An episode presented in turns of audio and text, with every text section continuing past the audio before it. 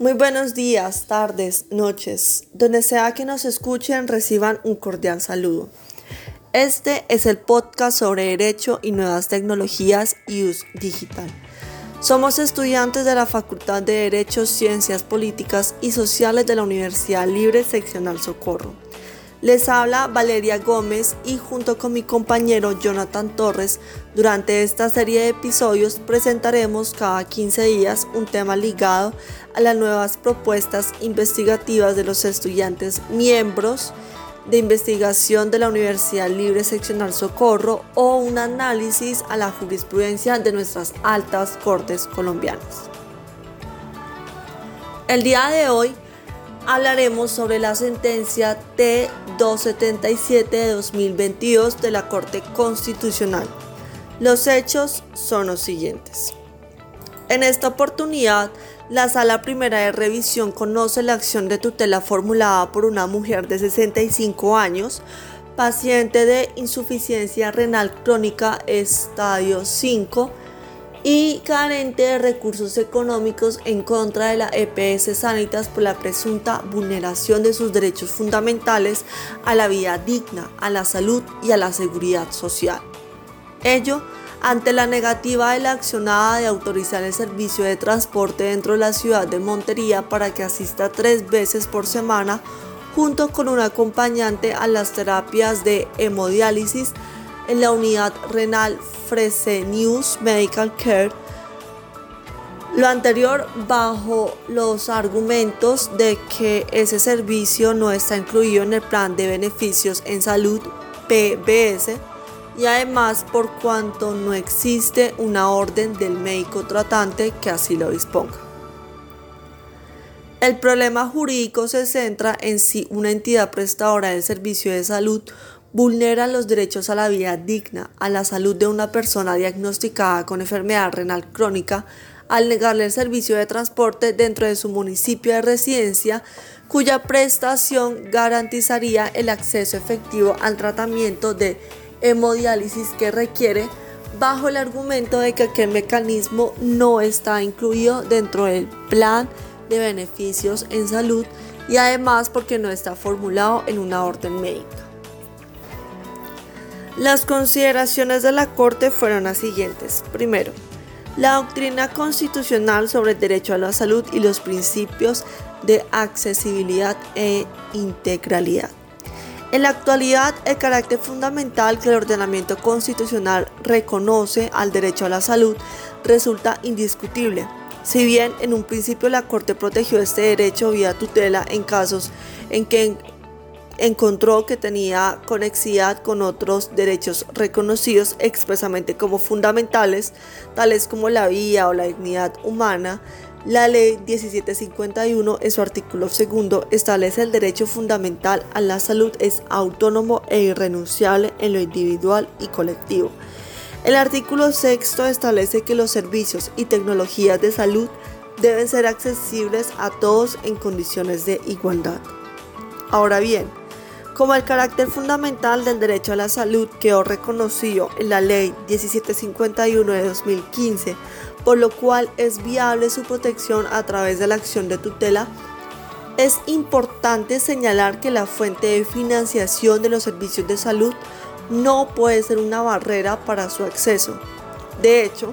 con la finalidad de garantizar la prestación de servicio de forma efectiva y eficiente a los usuarios, su artículo 11 precisó que la atención en salud no debería estar restringida por barreras de tipo administrativo o económico de manera particular cuando aquellos son sujetos de especial protección constitucional. Segundo, la regulación y las reglas jurisprudenciales trazadas en torno al servicio de transporte intramunicipal para acceder al tratamiento médico ordenado al accionante. La Corte Constitucional ha precisado que el transporte no es una prestación de servicio de salud en sí mismo, sino que es un mecanismo para acceder a aquel. Luego, su falta de suministro puede conocer la faceta de accesibilidad al sistema de salud en los términos del literal C del artículo 6 de la Ley 1751 de 2015 y de ese modo conllevará una vulneración de los derechos fundamentales del paciente. La Corte ha establecido que las EPS deben brindar el servicio de transporte no cubierto de manera expresa por el PBS específicamente cuando ni el paciente ni sus familiares cercanos tienen los recursos económicos suficientes para pagar el valor del traslado y al no efectuarse la remisión se pone en riesgo la dignidad, la vida, la integridad física o el estado de salud del usuario. Asimismo, la Corte no solo ha previsto la necesidad de reconocer el servicio de transporte para el usuario, sino también para un acompañante en la medida en que el PBS con cargo eh, a la unidad de pago por capacitación UPC no contempla la posibilidad. Para tal fin ha establecido que se debe corroborar que el paciente dependa totalmente de un tercero para su movilización, también necesite de cuidado permanente para garantizar su integridad física y el ejercicio adecuado de sus labores cotidianas y ni el paciente ni su familia cuente con los recursos económicos para cubrir el transporte del tercero.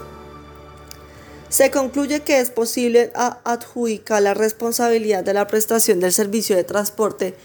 intramunicipal a la EPS cuando se determine la dificultad económica y física del paciente para desplazarse hasta el centro de salud en un servicio de transporte público, bien sea colectivo o masivo, más aún cuando ello sea indispensable para el desarrollo de un tratamiento médico del que dependa su vida. La decisión de la Corte primero fue revocar la sentencia de tutela proferida el 1 de febrero de 2022 por medio por el juzgado cuarto civil del circuito de Montería mediante el cual confirmó la providencia dictada por el juzgado primero civil municipal de Montería que negó la acción de tutela presentada por la ciudadana Nuris del Carmen Durán Izquierdo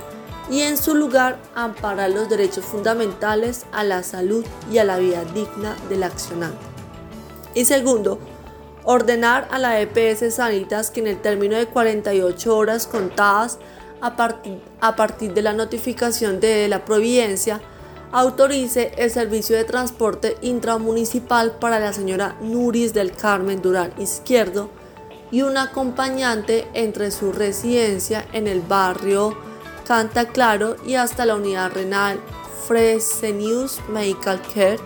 ambos ubicados en el municipio de Montería, ida y vuelta las veces que requiera para su tratamiento de hemodiálisis.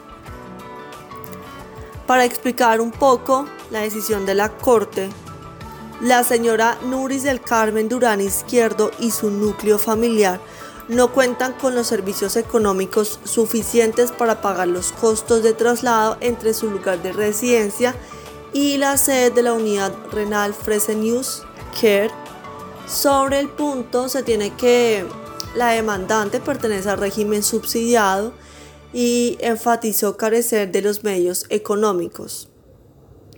En ese orden de ideas, además, también fue probado por la señora que requiere de un tercero para movilizarse, no solo en razón de su enfermedad, que es la obesidad mórbida, sino también y principalmente debido a la naturaleza del tratamiento médico que implica su enfermedad renal.